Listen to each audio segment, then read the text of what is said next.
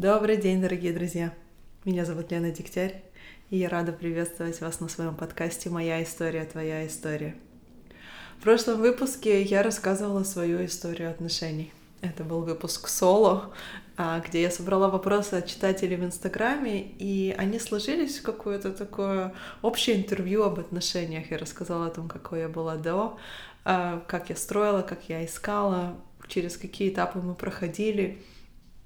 Для меня моя история отношений очень важна, потому что она не далась мне просто. Это действительно была работа, в какой-то мере даже борьба с собой, с пониманием, кто я, как я могу, получится ли у меня, с каким-то отчаянием. И в то же время принятием, что возможно, что у меня их никогда и не будет.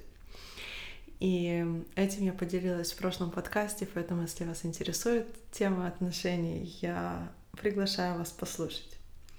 А сегодня у меня в гостях Ира Якобсон, с которой я в целом продолжаю разговаривать об отношениях. Ире 36 лет, она живет сегодня в Канаде, в Торонто с мужем, с которым она познакомилась полтора года назад, с тремя детьми. У нее есть сын Эрик, и у ее мужа есть двое детей. Это такая невероятная история знакомства, такая неожиданная история любви, что ее невозможно не рассказать. Ира жила в Москве, когда ребенку было полтора года, она уехала в Израиль, потом вернулась в Москву через 8 лет и уже потом уехала в Канаду. И вот весь этот ее авантюризм, вся эта ее легкость, живость, э, ее желание узнавать себя и тоже узнавать себя новой, может быть, построить какие-то другие отношения, чем те, которые у нее были до этого, привело ее в Торонто.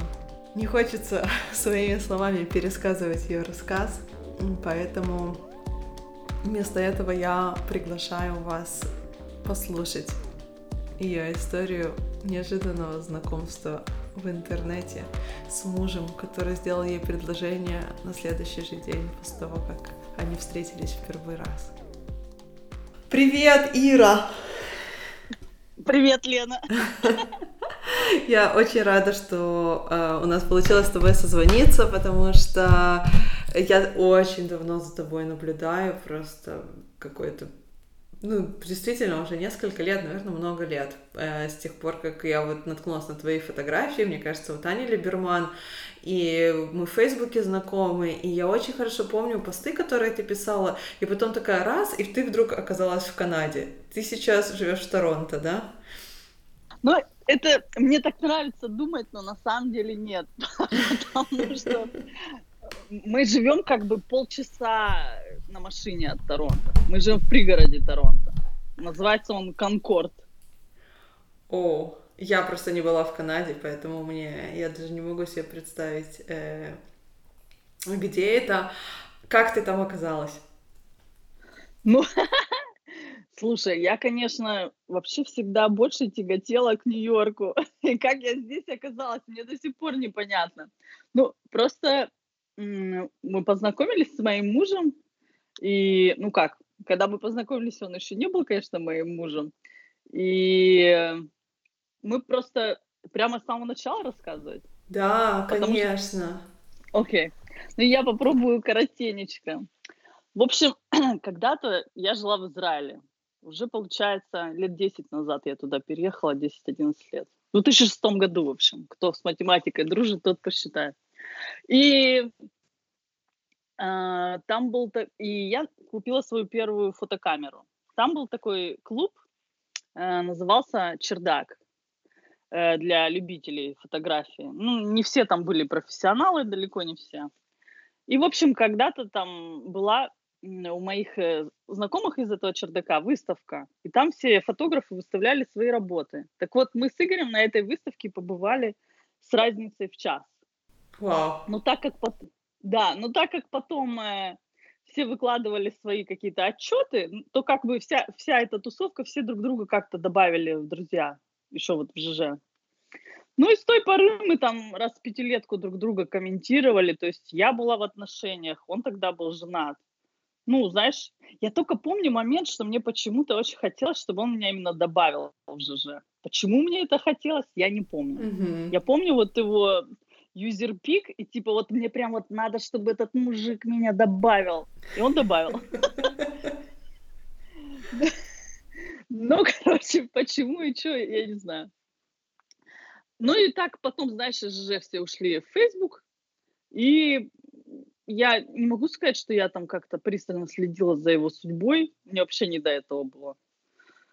Как бы, ну, и потом на Новый год, по-моему, после Нового года, в 2017 году, в общем, в Фейсбуке гуляла такой э, тест, типа нажми и узнаешь, что с тобой случится. Ну, Ага. понятно, это как бы шутка, но никто не Ну, верит. все любим бы ты- такие тесты.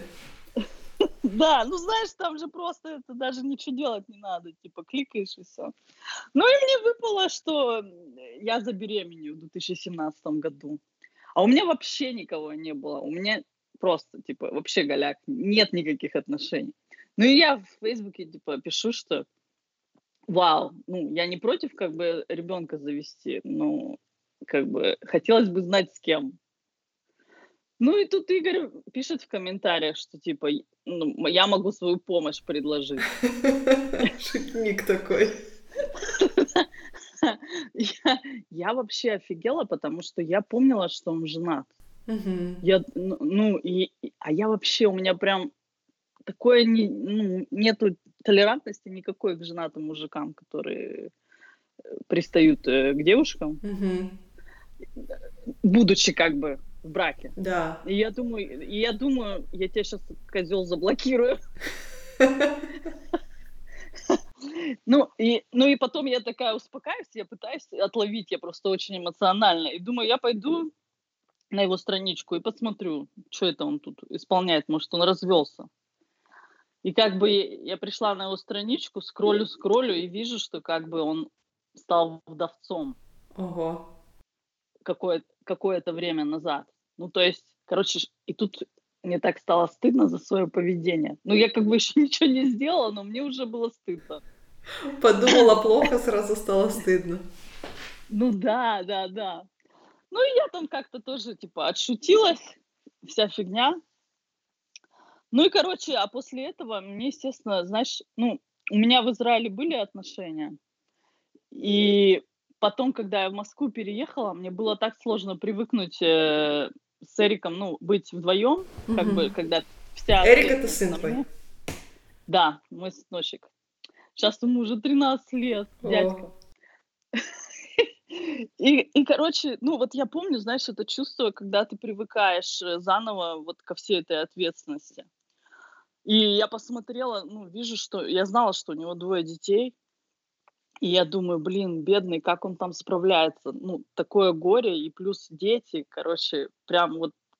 Я почувствовала такую... Знаешь, что я за них переживаю. Мгм. Ну, я думаю, ну, надо хотя бы его развеселить. Я же, типа, у меня же есть чувство юмора. Думаю, ну, надо что-то придумать.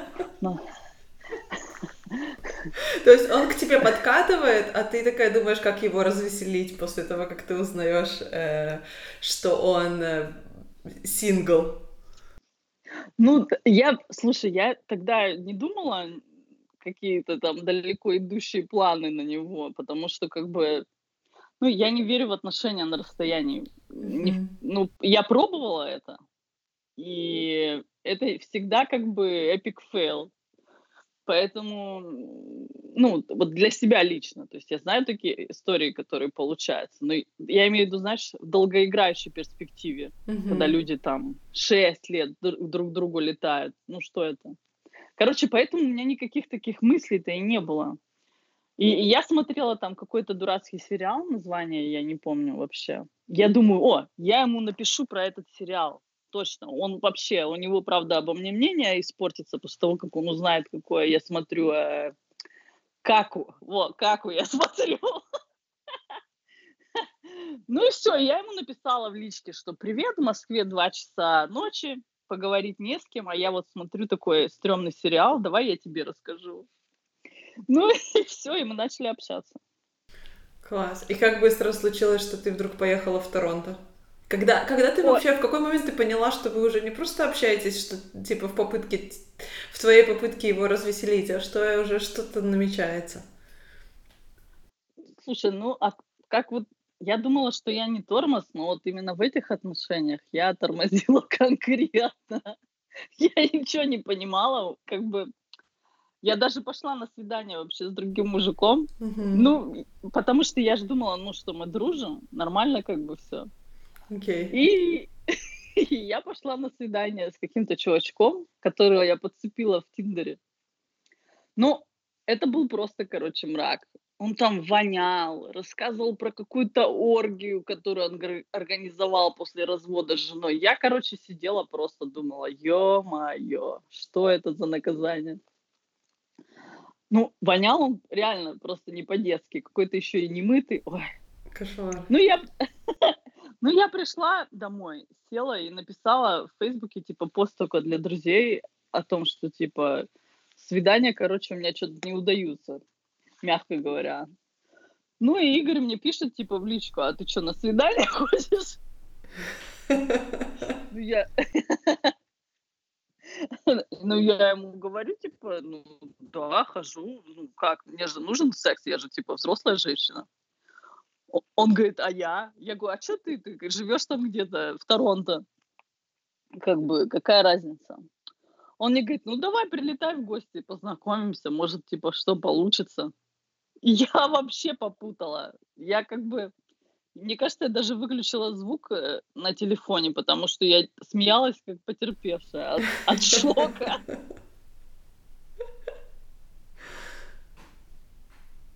Ну, и, короче, я вначале еще все еще была уверена, что он шутит, но оказалось, что он не шутит. И он как бы билеты купил.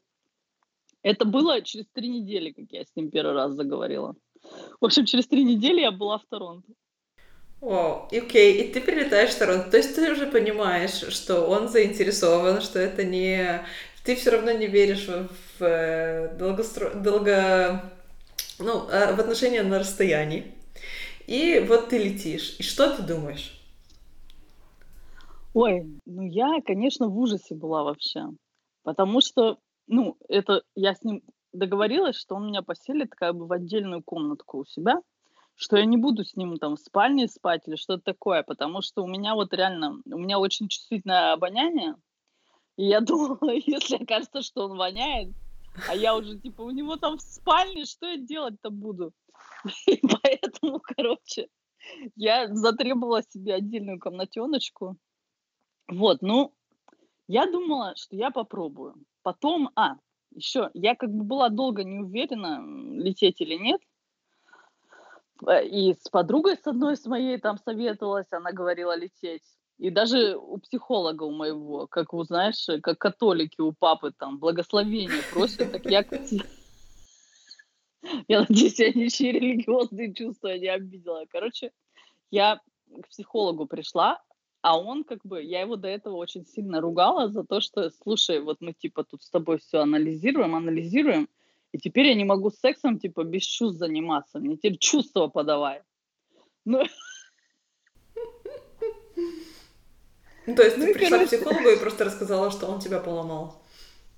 да, да, да, что типа, ну, реально, как бы на тот момент полгода у меня вообще там никого не было, все свидания были вот такие же ужасные, как э, то, о котором я сейчас рассказала. Ну и как бы я реально начала уже надежду терять, даже, ну не то, что там, какой замуж, ну просто, ну хотя бы пару человеческих свиданий. Ну и, короче, э, в общем, я все еще была в такой бессознанке, когда я сюда прилетела первый раз. И я даже помню, что вот у меня было чувство, что моя жизнь изменится. И мне было так страшно, что поэтому даже багаж потерялся мой в аэропорту. То есть я Ого. еще и не, я и не выходила долго к нему. Он там уже мне писал, что у него сейчас разрыв сердца будет, если я в ближайшие несколько минут не выйду. Окей, ты выходишь, и что происходит? То есть я так понимаю, что вы оба нервничаете, ну то есть я пытаюсь себя представить на месте, на твоем месте и вообще в этой ситуации, я на самом деле в них была. У меня была такая история, извини, перебрю твою, тоже у меня были такие полуотношения на расстоянии, которые завязались э, там в Израиле, когда я была на побывке, и вот я очень хорошо помню, что через 10 дней он такой решает, что, э, что он прилетит, и я стою в аэропорту, и его жду, и знаешь, какая у меня мысль первая? А, а вдруг, а? Я, я вдруг я его не узнаю. Ну, то есть понятно, что у меня была фотография, понятно, что я знаю, как он выглядит. И ну, я так, я, ну, мы провели вместе там какое-то время. И я стою и думаю, вдруг я забыла, как он выглядит, вдруг я его не узнаю. Блин, не, вот этого я не боялась. Ну, я боялась, вот я сказала, запах.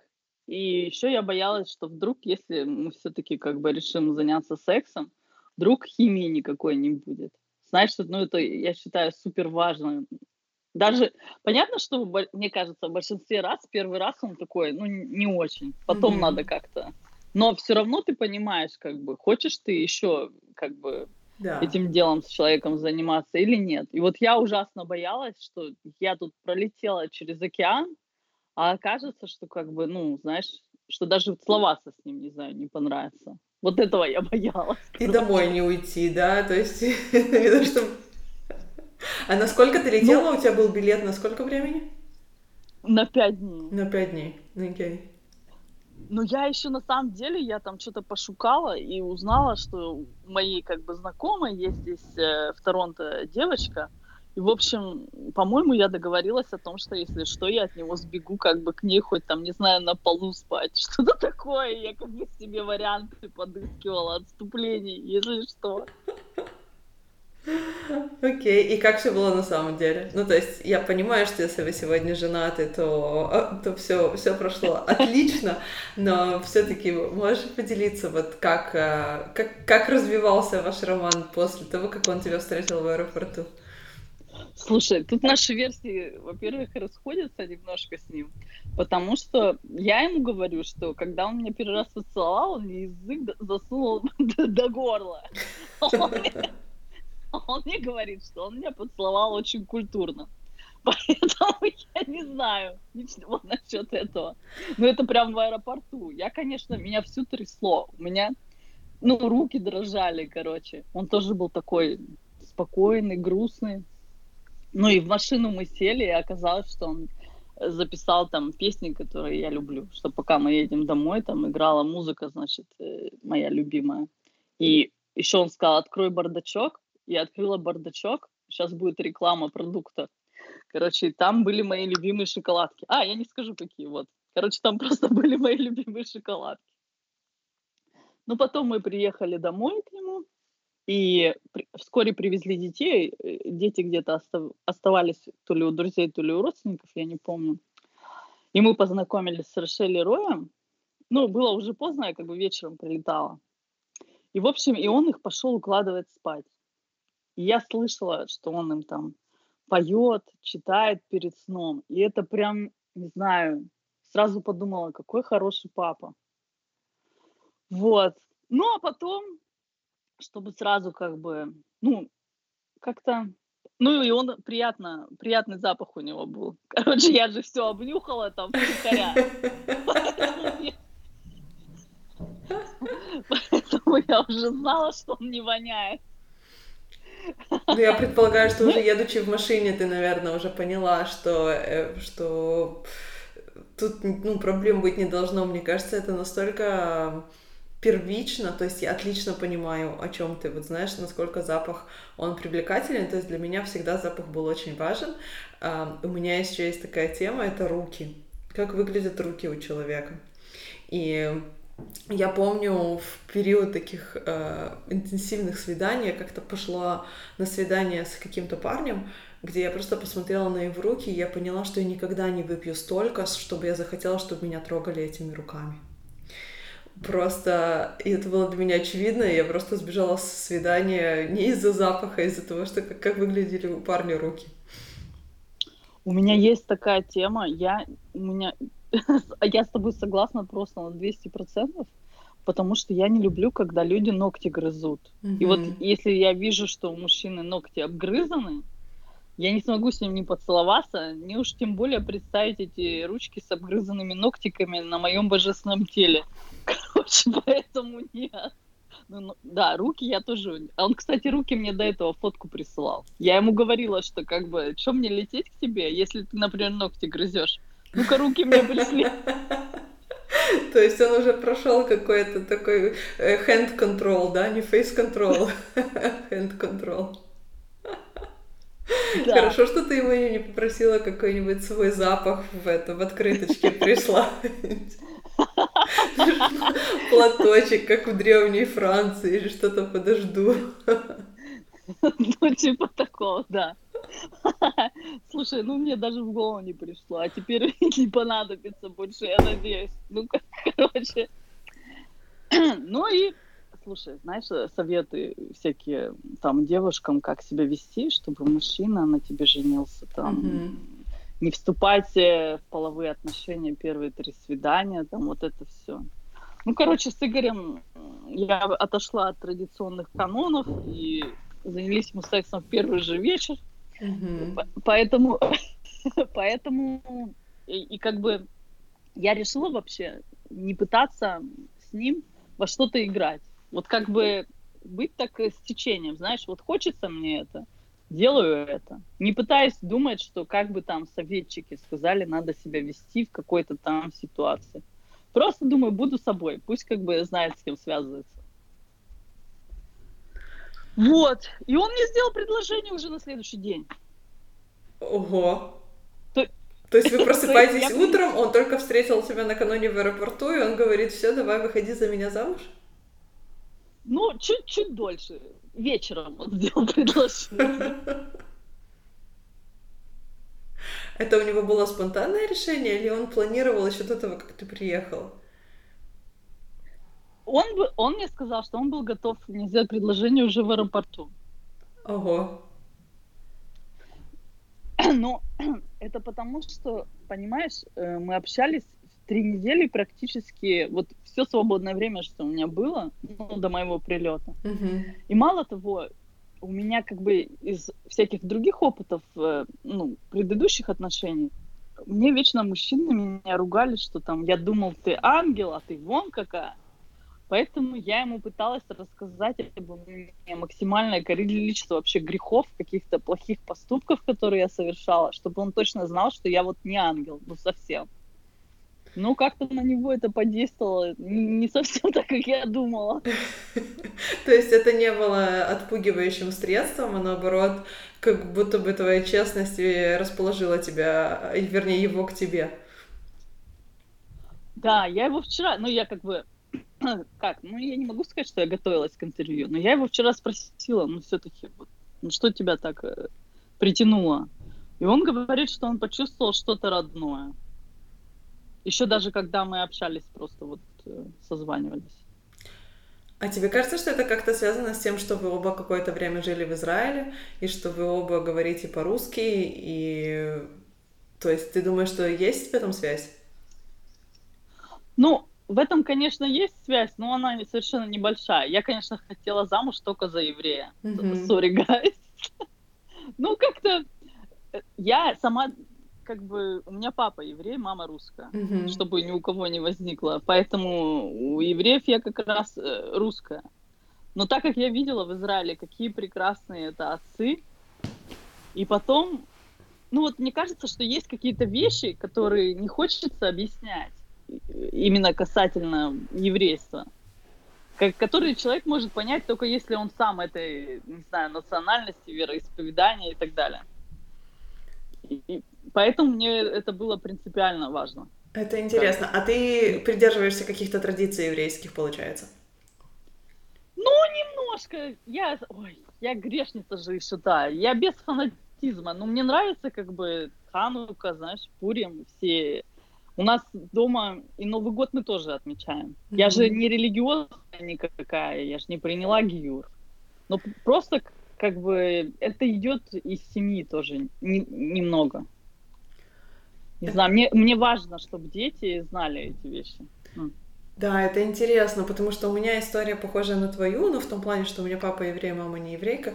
Просто я думаю, что для слушателей это непонятно. Но в Израиле это архипринципиально, то есть потому что еврейство, в принципе, передается по материнской линии, и поэтому все те, у кого матери не еврейки, считаются неевреями, и, соответственно, вообще попадают чуть ли не под другое законодательство во многих жизненных аспектах в Израиле, то есть, например, неевреи не могут жениться, у них не, э, нет возможности, наверное, женитьба это единственная такая тема, которая остро стоит, потому что нету никакого института, который может их поженить, потому что все свадьбы, свадьбы религиозные. Вот. И, и у меня история очень похожая на твою в этом плане, но э, у меня мне вообще это было неважно. Мне кажется, просто вот совсем не важно. Просто я сейчас, знаешь, перекладываю это на свою историю, что бы я хотела... Наверное, вот мне хотелось бы, наверное, иврит каким-то образом оставить, потому что еще один язык. А вот вся эта традиция, она у меня не прижилась. Хотя, понятно, дома э, всегда все отмечают. И я помню, когда я только переехала в Берлин, то есть я переехала в апреле, а в сентябре Роша Шана, это еврейский Новый год, и я просто включила Гальгаляц, это радио, такое самое радио. известное в Израиле радио, и они а, идут анонсы всех пробок на всех дорогах, которые я знаю, да, и все песни вот эти перед праздником, и мне звонят там мои родители, сестра, они все отмечают, а я сижу дома перед накрытым столом, и все мои гости опаздывают. И я так рыдала, мне было просто так тоскливо, я хотела домой. Это было там пять месяцев, как я переехала. Но с тех пор как-то это все улетучилось за семь лет, почти ничего не осталось. Я даже позвонила как-то в этом году на Роша Шана, все собрались у моих родителей. Я просто позвонила с папой поговорить, и мне такие, о, а ты позвонил нас поздравить с праздником. Я такая, ой, извините, я не знала вообще, что у вас там праздники. Ну, здорово. Вот, поэтому интересно, что, что тебе это было важно. И вот ты говоришь, что вы почувствовали такое родство, вернее, он почувствовал по отношению к тебе и очень захотел. Вы вас не тревожило, вот, что у тебя сын, у него двое детей, как дети поладят? Э, потому что одно дело два взрослых, которые воспылали чувством друг к другу, но есть же еще дети, которых очень часто думают, долго подготавливают их как-то к всему этому. Как у вас это все происходило? Ну, видишь, э, проблема в том, что я вообще не умею долго думать. Угу. Ни, на какую, ни на какую тему. Как бы я все решаю всегда очень быстро. И, и Игорь, он на самом деле, он обычно анализирует ситуацию. Но как-то со мной у него отключились все эти аналитические вещи я знала, что если он мне понравится, вот когда я была пять дней, что мне надо посмотреть, э, смогу ли я полюбить его детей. Это вот единственный вопрос, который меня занимал, что как бы именно найдется ли у меня в сердце достаточно любви для того, чтобы полюбить детей, которых я не родила. Вот так скажем. Угу. Потому что, потому что до этого я видела семьи, где детей э, усыновляли, там, удочеряли, и я видела, что, ну, все работает. И эти люди мне казались просто небожителями. Потому что, как бы, ну, что они смогли полюбить э, ну, чужих детей. Хотя я, я не воспринимаю сейчас Рошель Роя там, как чужих детей. Мне даже, ну, даже это вслух произносить не нравится. И, ну, и касательно Эрика, так как у меня были сомнения, то я Эрика первый раз э, сюда, когда полетела, я его не брала с собой. Угу. Потому что я думала, если это так, ну, пятидневный романчик, то зачем как бы ребенка бедного таскать? А Рошель Рою мы сказали, что я там просто подруга, которую, с которой Игорь там когда-то дружил в Израиле. Хотя это, ну, неправда. Ну, то есть ЖЖ я не считаю такой дружбой. Mm-hmm. В общем, ну и мы при них там старались, не знаю, не целоваться, ничего такого. Ну и потом, как бы, они ко мне потянулись. Тут есть обязательный аттракцион для тех, кто приезжает. Это съездить на Ниагару, конечно же. Ну, конечно, да. И мы поехали с детьми на Ниагару, и потом мы были в ресторане. Сидели там, ели, и вдруг э, Рошель меня спрашивает, Ира, а ты сингл? Ну, одинока, да? Mm-hmm. Я не знаю, как... Я... Одинока. Да, Без отношений, не без отношений, наверное, да. Ну, я говорю, да. Она говорит, слушай, ну, так папа теперь тоже сингл? Я говорю, да, я в курсе, я в курсе. И она говорит, так а почему бы вам, ребята, не пожениться? И тут у нас просто челюсть упала. Что как бы это, это была ее идея. Ну и, и Рой, он вообще, когда я улетала, уже сказал, что он меня любит. И это, это вообще, это меня растрогало до глубины души. Ну и дальше, конечно, дело было за Эриком. Эрик вообще никуда не хотел ехать. У него в Москве отличные друзья появились за это время. Кстати, я его в еврейскую школу там отдала, mm-hmm. но не религиозную, такую лайтово еврейскую. И, короче, Эрик вообще был в шоке, что нам надо опять переезжать. То есть я его в Израиль привезла, ему было год и три. А в Москву перевезла, когда ему было лет девять или восемь, что-то такое. И тут, короче, он только выучил русский, подружился со всеми. Так это не поседа мать опять его увозит куда-то. Как он это пережил? Сколько ему было? 11, я так понимаю, где-то. Да, ну, он, конечно, плохо вначале все было. Он, во-первых, Игорь, он просто, у него сережка в ухе, и у него есть э, шрам на щеке такой, еще из армии израильской как раз. И Эрик, когда его увидел, подумал, что он какой-то бандюган местный. Что типа, что мать с ума сошла совсем за какого-то бандита замуж выходит. Но потом как бы постепенно он к Игорю проникся уважением, увидел, насколько он бесконечно добрый человек по отношению вот к нам. Это просто... Это, я добрее не видела никого, я думаю, чем Игорь. Может, только его маму. И как бы постепенно у них завязались такие, знаешь, мужские отношения. Они как мужики общаются. Ну, мне это нравится. Здоровая ситуация, я думаю. Это, ну, мне кажется, что это здоровая ситуация для всех, особенно когда ты говоришь, что дети приняли. А сколько времени прошло с тех пор, как э, их мама умерла? Um, в ноябре было два года. То есть к тому моменту... Или в октябре. Когда ты приехала, октября, было два года уже. То есть уже какое-то время прошло. Нет, нет, нет, нет, нет. Сейчас прошло два года. А, сейчас только прошло два года. То есть получается, что немного да. времени прошло между тем, как вот она умерла, и вы познакомились, и дети все равно были открыты уже к какой-то новому человеку в семье. Ну, дело в том, что как бы она очень тяжело болела. Угу. У нее был рак. И мало того, как бы их решение с Игорем было, что она будет дома все время, пока она болела. Угу. И, он, и он за ней сам ухаживал до, до последнего дня. И как бы, как, ну, это, кстати, я понимаю, что это такой, ну, что это страшно звучит, но для меня это тоже было одним из его огромных плюсов. То, что я знаю несколько историй, когда женщина тяжело заболевала, и мужчина, например, отказывался от отношений. Э, тут же разводился там куда-то, убегал, типа, это не я, и как бы я эту тетеньку не знаю. Mm-hmm. А, то, что, а то, что он с ней был до самого последнего дня и ухаживал за ней, это, конечно, ну, знаешь, это сразу значит, что человек надежный на сто процентов. Что даже когда такая беда случилась, что он не откажется, не бросит. Ну и, короче, и времени, да, прошло немного, но дело в том, что они все были тут морально совершенно истощены. Потому что это же происходило все на глазах у детей. Да. И Игорь, он был и физически, и морально, он там даже пил э, антидепрессанты и снотворное, ну, когда мы познакомились еще. Mm-hmm. Он как бы ну, был практически ни в каком состоянии.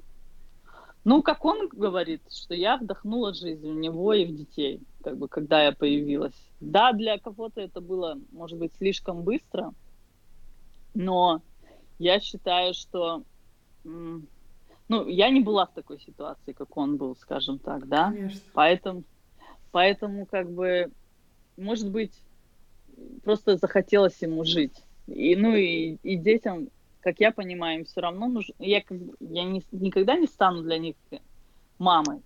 Я мачеха, я отдаю себе отчет. Но женское присутствие в доме, оно, конечно, все меняет. Конечно, мне кажется, я знаю детей, у которых а, вот умер, умира, умирала мама и появлялась мачеха, и они любили очень сильно, как, как родную, и это, эти отношения стоили для них очень многого. Именно, скорее всего, потому что мамы как таковой не было нигде, да, то есть это не то же самое, что там она ушла или там развелись, а именно, что все, ее как бы здесь, ее в этом мире нет нигде больше, и поэтому новый человек это наполняет э, какой-то жизнью. Тебя не пугало вот ее тень, ее, ну как, ну все-таки ситуация неоднозначная, она непростая. Ты об этом вообще как-то ну, думала? Да, ну, насколько я вот могу думать, я думала.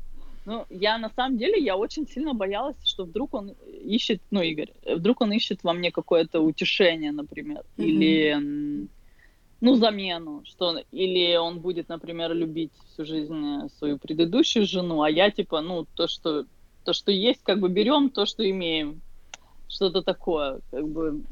Плюс я боялась, что Рошель ну, это дочка старшая, ей 12 лет, mm-hmm. что она меня никогда не примет, например, ну, окончательно, или что-то такое. Нет, были, конечно, всякие такие мысли, но я почему-то так верила в нашу любовь, ну, и верю, конечно, по сей день.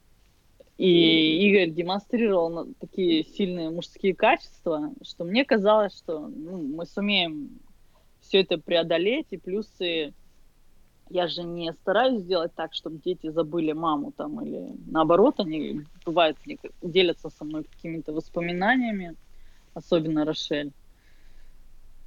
Но это заняло у меня очень большую работу над собой, чтобы в этой ситуации остаться плюс-минус э, мудрой женщиной. Как бы. А что было тебе самое сложное? Самое сложное было то, что детям вначале вообще не нравилось, как я готовлю. Простые бытовые сложности. Да, ну это было, я понимаю, мы там о духовном, а я тут со своей едой. Но я просто очень люблю готовить. И обычно, ну, я привыкла так разбалована, что в Израиле, например, люди приезжали там в гости даже с температурой, лишь бы поесть моей еды. А тут, короче, не идет. Они там, им не нравится вообще, невкусно. Реально, я думала, я застрелюсь просто. Вот это реально, они там плакали, например, когда видели там, что я опять приготовила. Это, ну, это капец был. И как, как это разрешилось? Ну, я из какой-то передачи видела, что там был совет, там какого-то несчастного ребенка приучали есть авокадо, и там сказали, что надо ребенку какой-то продукт дать попробовать 10 раз. И на десятый раз и как бы есть шанс, что ему понравится. Я как-то в это уверовала свято и решила потихонечку гнуть свою линию. Но сейчас они все едят уже, фу, -фу и даже говорят, что вкусно. То есть ты просто оставалась э, последовательной в своей кулинарии и надеялась, что в конце концов они привыкнут и даже полюбят то, что ты готовишь. Ну да, но я, я бывала, я уходила плакать там в спальню. Просто мне это казалось, знаешь, я так избалована реально моими друзьями, мне это казалось реально невероятным. Как это так им не нравится, то, что я готовлю? Что это за ужас такой? Я не знаю. Ты знаешь, я сейчас пытаюсь себе представить, как я бы себя чувствовала, если бы мне сказали, что я невкусно готовлю. Я думаю, у меня разорвалось бы сердце. Потому что я тоже так люблю готовить. То есть Сэм не всегда нравится то, что я делаю, но в 90% ему нравится. И то в 90%, еще как бы в 100%, когда я говорю, что я приготовлю, он говорит нет потому что у него в уме рисуются какие-то ужасные, невкусные блюда, а потом такой, о, это можно есть. Ну, то есть я еще, как будто получается у меня а, его как конвертировать, не конвертировать, как это по-русски говорят, э, переманить на свою сторону. А, да, да, да. Да, а, я, я думаю, вот если бы мне говорили, что не нравится моя... У меня, я, я тебя так понимаю, я бы тоже ходила, наверное, плакать в другую комнату. Ну да, да, это... А, а Эрик еще из-за этого ужасно расстраивался. Эрик обожает, как я готовлю, и он, он наоборот, он не любит есть э, в кафе или в ресторанах, знаешь. И как бы для него был шок, когда дети рыдали от моей еды, он на них нападал сразу, чтобы как это его мамочку обижают, значит. Ой, это, ой, что это было? Я так рада, что мы это пережили уже. Ой, вообще.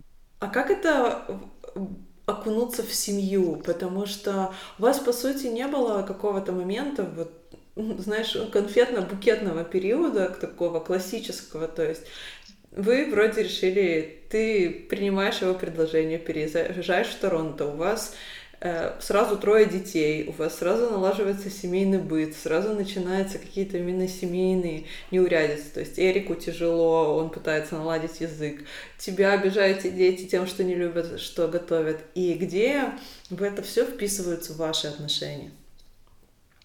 Ну, на самом деле, э, это тоже, мне кажется, ну, это такая работа, которая я, я не считаю работой мы до сих пор, из-за того, что у нас вот не было этого, да, конфетно-цветочного периода, мы позволяем себе сбегать на какие-то свидания вдвоем.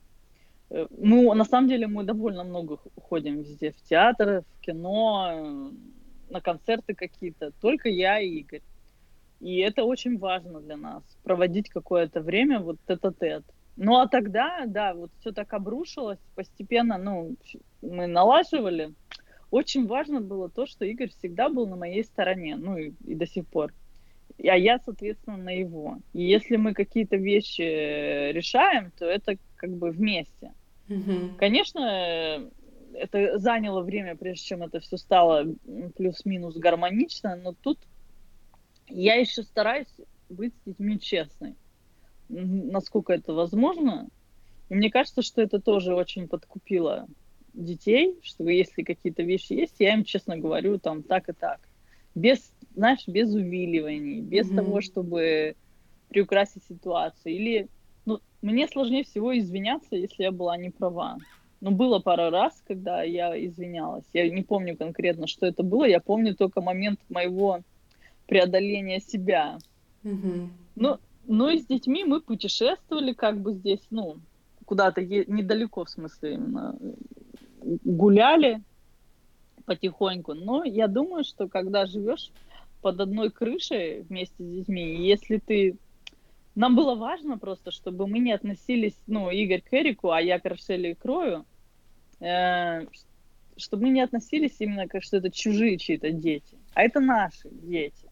У Игоря еще есть сын от первого брака Арик, но он как бы живет сейчас там, где учится, и, а когда там не живет, он живет у мамы. Угу. Мама, мама здесь тоже недалеко. Ну, с Ариком мы как бы это по-другому отношения выстраиваются. Это мы как кореша, можно сказать. Угу. Шутим там, что-то прикалываемся. Хотя он тоже офигел, когда папа сказал, что женится. Ну, это неожиданно было. Ну и вот. И, короче, про- просто это большие усилия очень большие усилия именно даже сердца, чтобы такую семью, которая из разных других семей как бы слепилась, чтобы это поставить на какие-то работающие рельсы. Вот так я бы сказала, наверное. У тебя не было никогда желания сбежать или ощущения, что или ты все время находила опору вот в ваших отношениях, в вашей любви, в вашей связи, которая так стремительно сформировалась, и даже если было сложно, то у тебя не было никаких таких мыслей о бегстве? Не, не, было, конечно. Сейчас вообще, сейчас вообще практически не бывает. А первый год я думаю, а я еще Москву ужасно люблю. Просто ужасно, за дрожи обожаю Москву. И там мне очень нравился ритм жизни, который у меня там был. Когда я там работала как папа Карла, практически никогда у меня не было выходных, но мне нравилось вот там нестись куда-то, что-то делать. А здесь внезапно я такая стала спокойная домохозяйка. Плюс там дети плачут, которым не нравится моя еда. Ну, короче, я просто думала, ну, потянули я вообще то, на что я решилась. Но, но здесь всегда, во-первых, я сразу думала о детях. Как бы они уже пережили такое горе. Неужели я смогу их так подвести и как бы бросить? Ну, знаешь? Да. Это же, это же коммитмент. Да, э, уже Потом... не только перед мужчиной, а еще перед детьми, конечно же. Да, это меня сразу очень сильно возвращало на землю. Ну и во-вторых, как бы Игорь, он настолько заботливый. Мужчина просто в каких-то вещах, вот в любой мелочи, что я просто знаю, что таких, как он, может быть, еще где-то человека два по земле ходят, но не больше. Поэтому, конечно, даже я просто хотела сбежать не даже не из-за того, что там дети или что-то, а именно из-за места, где я живу. Здесь, конечно, все сыто, красиво, но все так спокойно для меня. С моим как бы бешеным темпераментом мне, конечно, надо типа огонь и порох, и чтобы как бы из задницы дым шел, понимаешь? А здесь этого нет. Ну да, Канада такая одна большая деревня, там нигде ничего не горит. Это, это правда. Это действительно сложно. Я как раз-таки вот в подкасте э, рассказывала в одном из э, о том, что для меня иммиграция, вот знаешь, вторая, взрослая, то есть это точно так же, как и у тебя, ты уехала в Канаду, я уехала в Берлин, еще между делом а, мы были обе в Израиле, и вот э, для меня это была всегда система приоритетов, и, например, здесь я потеряла вот это чувство принадлежности, где в Израиле оно было, когда я приезжаю в Россию, например, оно тоже есть, и здесь я язык толком не выучила, в принципе, друзей у меня немецкоговорящих нету, такой островок в моей жизни, да, внутри чужого города. И я всегда говорила, что из-за того, что чувство принадлежности у меня не очень высоко в системе ценностей, то я... Ну, это высокая цена, но я готова ее заплатить, чтобы получить все те бонусы, которые я получаю здесь помимо, ну, помимо той цены, которую я плачу. И, наверное, в твоем случае цена, которую ты платишь, это вот отсутствие этого огня и полымя, в которое ты можешь врываться, и твой ритм, который тебе нужен. Ты с этим согласишься? Да, я согласна, да. Но здесь еще, э, как бы, как сказать, здесь вопрос приоритетов. То есть, и, ты меня хорошо слышишь? Да, да, я тебя отлично слышу. Короче, дело в том, что здесь, в Канаде, я больше всего спокойна за наших детей. И это чувство, оно чувство спокойствия за детей, оно каким-то образом оно влияет вообще на мою психику. То есть я намного спокойнее стала просто сама по себе. Mm-hmm. Потому что я знаю, что я могу спокойно ждать своего сына из школы, и с ним там, не знаю, ничего не случится. Или что здесь, если ребенка обижают, у них здесь там антибуллинговые всякие программы и так далее, что они с этим борются. Я, я сейчас не хочу никого обидеть, но у меня не было чувства такой защищенности ни в Израиле, ни в Москве mm-hmm. по отношению именно к моему ребенку. Поэтому, ну, для меня на данный момент это важнее моих там каких-то амбиций. То есть, конечно, у меня была идея э, шизофреника взять и типа перевести детей Игоря в Москву. Типа сказать, все, жить здесь не могу, давай, все, в Москву переезжаем. Но при мысли о том, у Игоря просто Рошель и Рой, они очень дружелюбные такие дети. Я бы сказала, что совершенно беззубые. И как бы при всех достоинствах, которые, которым, которые нам дает э, Россия, как бывшим ее там жителям, что мы такие, мы нигде не пропадем, мне кажется, вот mm-hmm. именно иммигранты, которые из России Однозначно. путешествуют. У нас такая школа, такая база, мы все такие сильные, но вот окунать в это детей, которые такие очень мягкие, добрые, нежные. Короче, у меня просто, ну, не хватает у меня на это пороха, чтобы такое с ними сделать. Поэтому будем жить здесь. Я очень хорошо тебя понимаю. Это всегда, мне кажется, невозможно переехать в другую страну, не заплатив какую-то цену.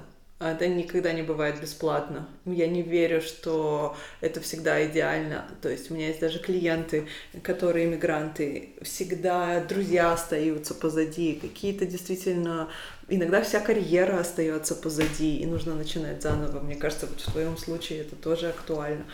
И но есть какие-то преимущества, какие-то бонусы, которые ты получаешь и понимаешь, оно стоило того, оно это, это стоит той цены, которую я плачу. Однозначно. Вообще, да, я просто первый год я не могла смириться с тем, что мне надо опять как фотографу начинать все с нуля. То есть в Израиле это уже было, но там я действительно первый фотоаппарат купила и так далее потом в Москве. Я думаю, боже мой, в третий раз. Но сейчас я начала так сильно скучать э, по съемкам, по фотографии, что потихонечку начинаю опять э, брать заказы. И, и да, да, да. Ну, как бы я соскучилась очень, и я кайфую прям от каждой минуты съемки из тех, что у меня бывает. Поэтому это даже ну, прикольно. Какие у вас с Игорем планы на будущее? Или давай по-другому. О чем ты мечтаешь? Вот можно сказать, что у вас уже все два года почти прошло с тех пор, как вы вместе. А у вас уже, наверное, наладился такой семейный быт. А, о чем, о чем ты мечтаешь? Ой, ну, короче, на самом деле, мои мечты сейчас, до этого мы пытались забеременеть, завести ребенка. Но я сейчас это дело немножко поставила на тормоз. Я просто устала про это думать, устала ходить по врачам. И именно вот эту часть, то есть я мечтала о ребенке, но сейчас как-то я решила немножко вожжи, знаешь, э, подспустить в этом вопросе. То есть, понятно, мы там не предохраняемся, но и по врачам я больше не ношусь. Mm-hmm. Решила успокоиться. А другие вещи, о которых я мечтаю, просто Игорь и дети, они очень мало путешествовали вне Израиля и Канады. И я, конечно, мечтаю с ними еще, ну, не только с ними, понятно, с Эриком тоже, попутешествовать, чтобы мы в пятером куда-нибудь ездили. Именно чтобы они увидели мир, потому что если мне сказать, там, я подарю тебе, не знаю, колье с бриллиантами, или мы поедем в пятером куда-нибудь путешествовать, я всегда выберу путешествие. Mm-hmm. Потому что, ну, колье это ну, просто вещь. А вот впечатления и какие-то новые страны, это действительно меня зажигает по-настоящему. И еще, конечно, я хочу книгу написать свою. Да, я слышала, что ты пошла на курсы писательского, на какие-то писательские курсы там э, в Канаде. Расскажи, расскажи об этом немножко. Ну, на самом деле я с 12 лет э, мечтаю стать таким прям полноценным писателем. Ну, полноценным. Полноценным, ну, тот, который пишет, в общем, его книги издаются и разбирается огромными тиражами. Why not? И, и как бы я училась в гуманитарном классе. И я, слушай, я не могу не упомянуть мою учительницу литературы Татьяну Ивановну Казанову. В общем, она меня этим заразила на всю жизнь. Я, я ее просто так люблю очень сильно. Uh-huh. И, и здесь у меня есть возможность финансовая ходить на эти курсы. Это курсы для людей, которые продолжают свое образование. То есть для тех, у кого уже там, ну вот я университет когда-то закончила в Красноярске. Э, я вообще по, по специальности преподаватель французского и английского языков. Uh-huh.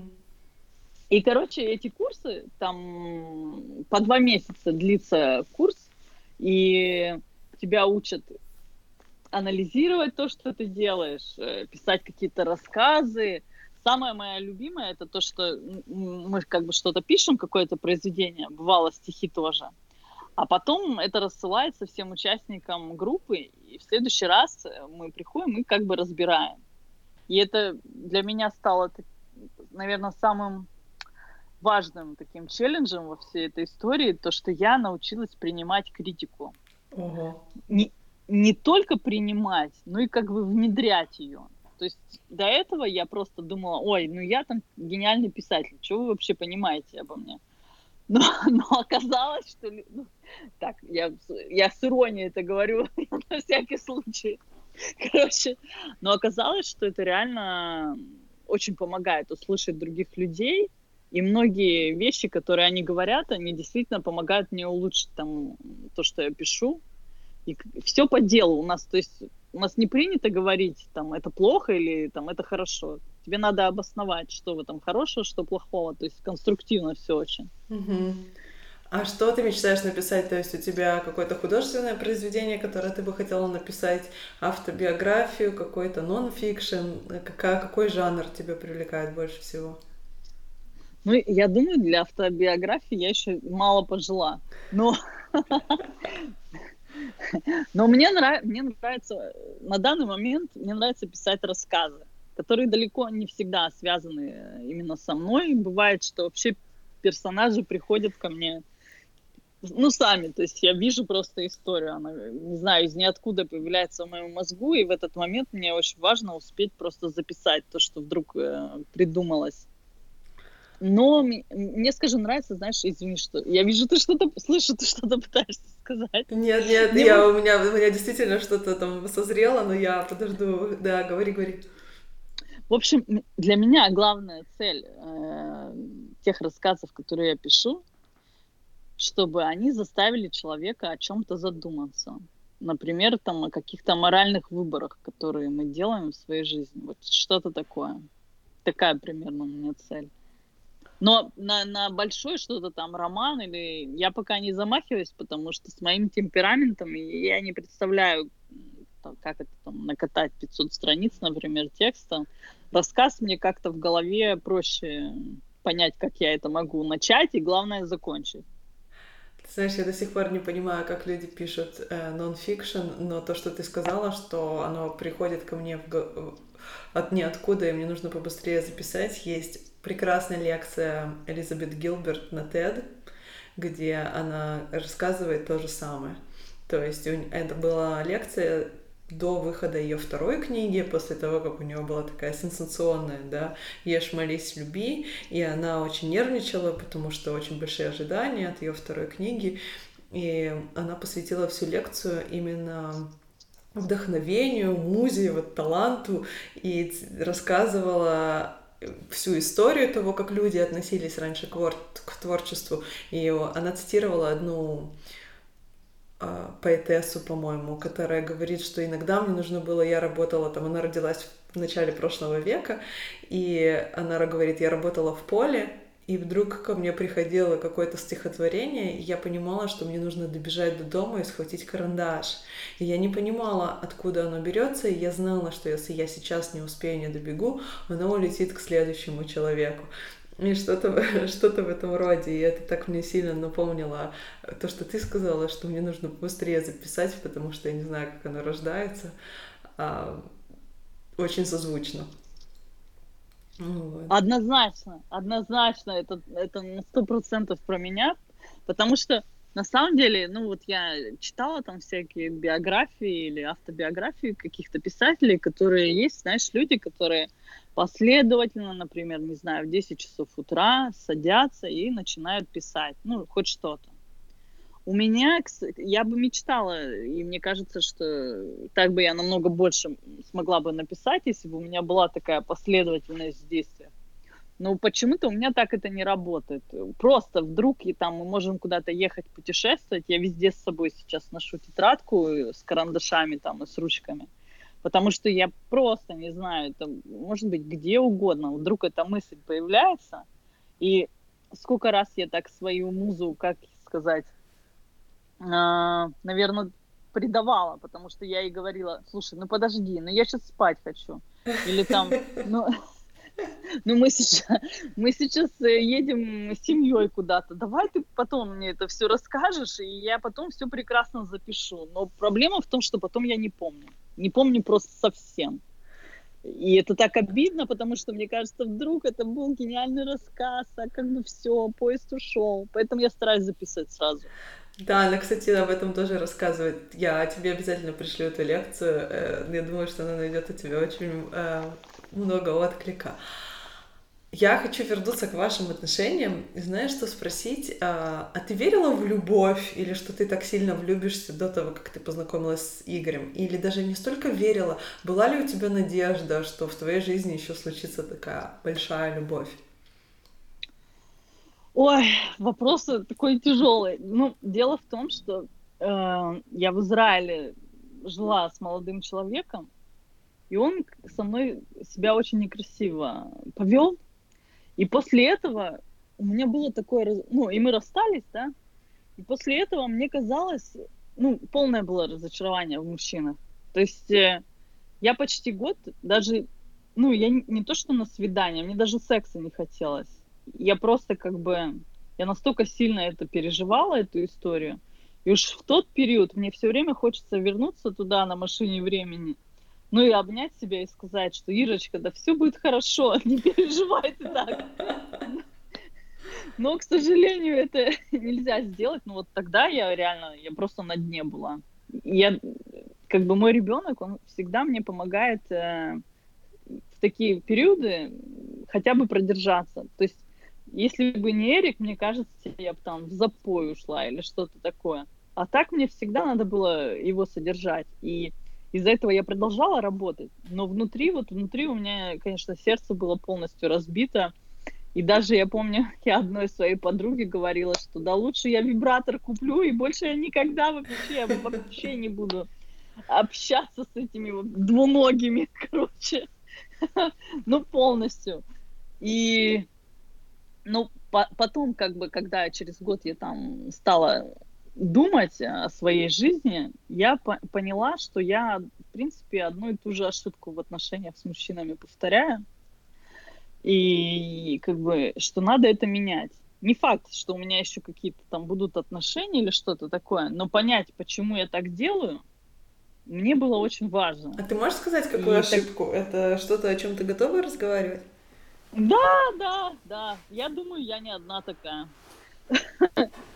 В общем, я почему-то мне никогда не нравилось, если мужчина изъяв... проявлял ко мне слишком большие, ну, на мой взгляд, знаки симпатии или там первый говорил о своих чувствах. Мне всегда нравилось мужчин завоевывать.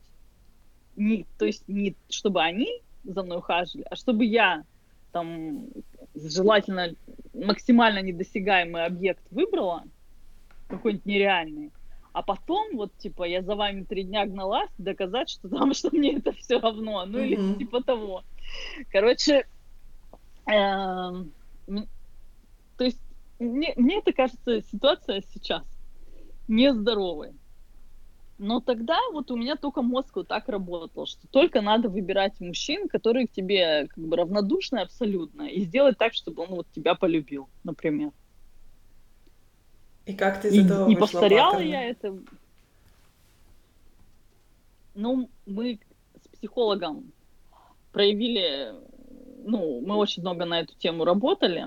Я, я вот на, касательно этого я все не могу рассказать, потому что это затрагивает мои отношения с родителями. Ну, угу. скажем, скажем так, что все наши такие установки, по крайней мере, мой психолог так считает, да, что большинство идет из детства, Конечно. из каких-то вещей.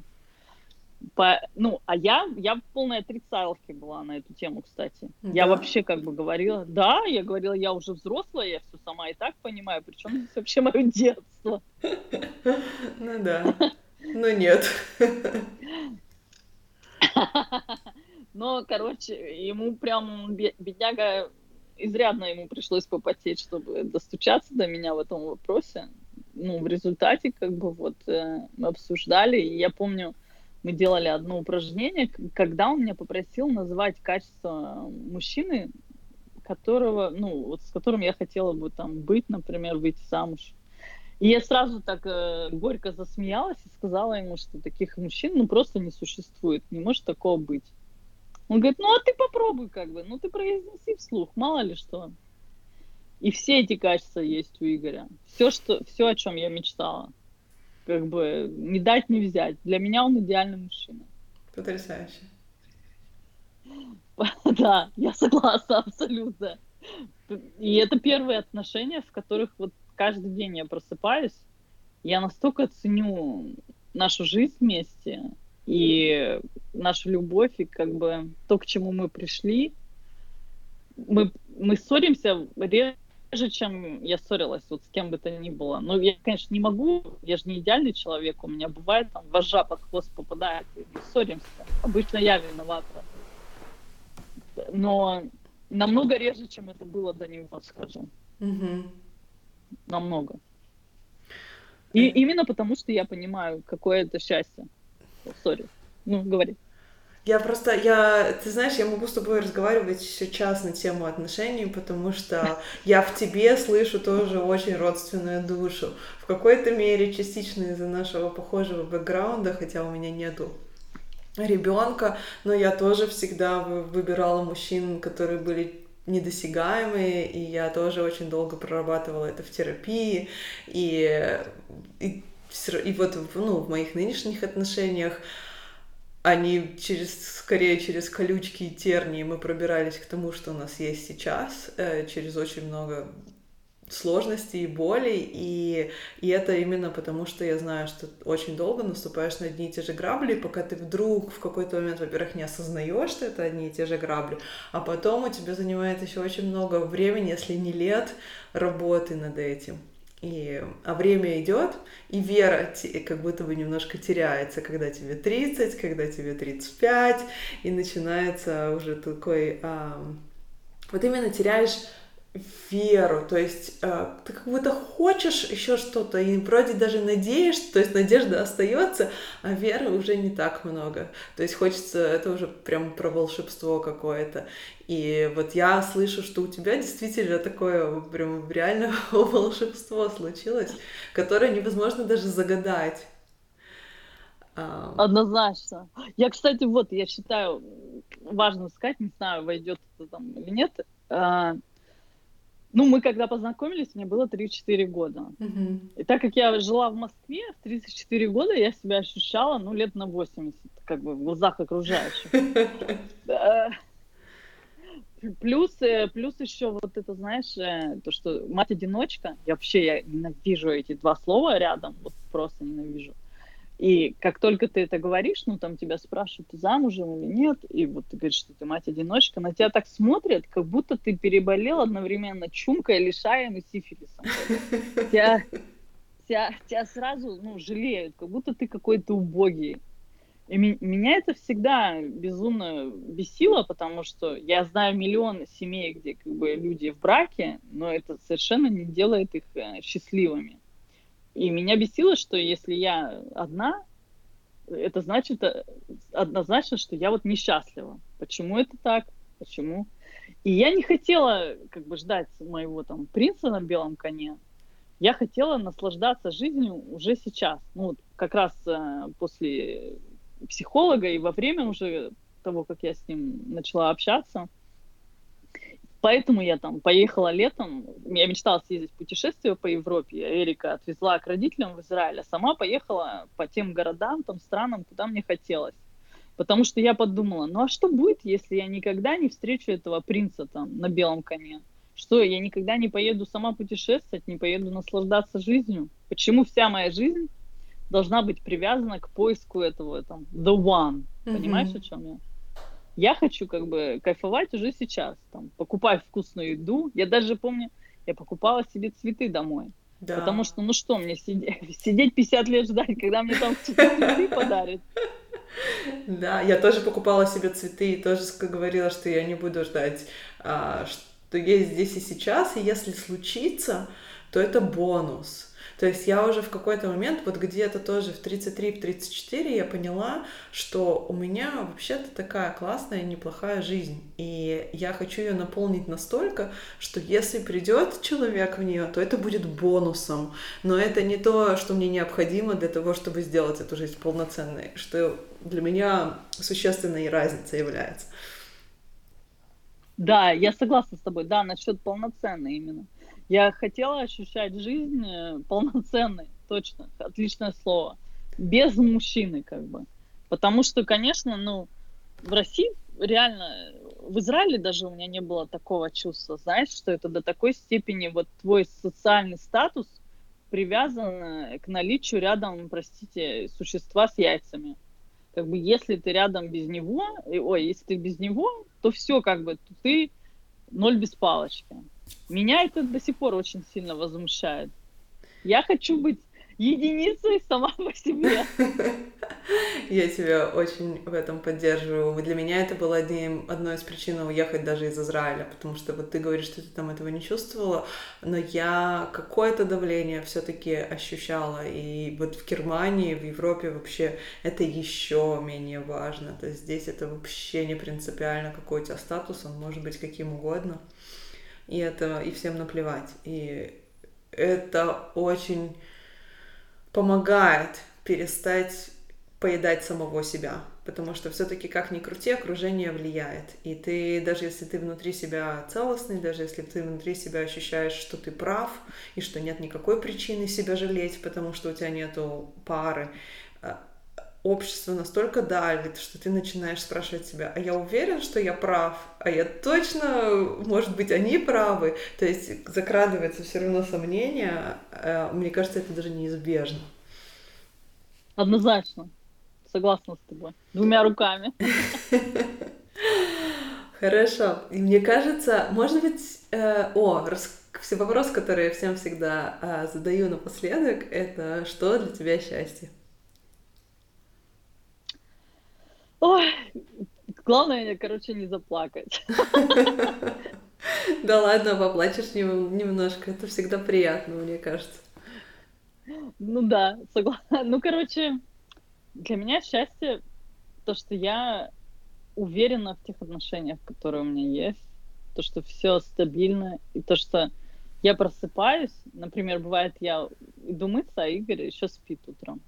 Вот для меня счастье тот момент, когда я вся, как обычно, я очень плохо вытираюсь, короче, полотенцем, когда я вся такая мокренькая жаба залажу обратно в постель, обнимаю его, нюхаю его шею, и вот в этот момент, а он еще спит, и вот в этот момент я ощущаю просто такую лавину безграничного счастья, которая на меня падает.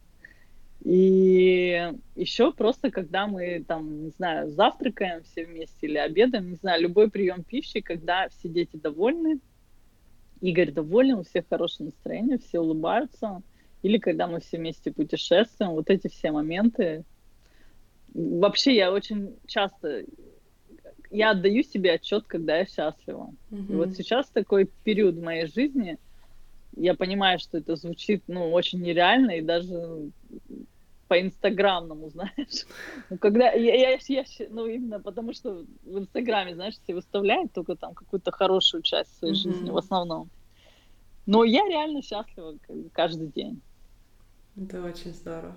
Это и бывает и так. Знаешь, это все, что мне хочется сказать, что бывает по-разному и бывает и так. И э, и это круто. И это я очень рад, рада за тебя. Я поэтому так рада поделиться этой историей, потому что она есть в ней что-то очень невероятное, как будто бы против всех э, шансов, да, against all odds, когда все против тебя, и вдруг и вдруг оно как-то складывается, и оно складывается само, и ты даже не понимаешь, как. И такие истории, они очень вдохновляют, они оставляют надежду, что как-то в моей жизни все изменится. И я помню, у меня были всякие депрессивные периоды, и казалось, и в них всегда кажется, что так будет всегда. Однозна... что да. плохо угу. будет навсегда. И ты даже думаешь, ну какого черта тянуть эту лямку, потому что завтра же будет то же самое, послезавтра. И а, когда накапливается жизненный опыт, ты понимаешь, что жизнь настолько она изменится. Вот ты просто настолько чувствуешь, что так будет не всегда, что ты еще больше хватаешься за вот эти классные моменты, за, за вот это счастье, которое каждый день ты понимаешь, так будет не всегда, будет как-то по-другому. И, и когда плохо, ты знаешь, что так будет не всегда, и когда хорошо, ты знаешь, что так будет не всегда, и ловишь и цепляешься за это. Поэтому я очень благодарна тебе, что ты поделилась своей историей. Она действительно сказочная немножко. Я ничего не могу по-другому этого назвать. Да, я согласна, конечно. Я, так себя ощущаю, что я живу в сказке.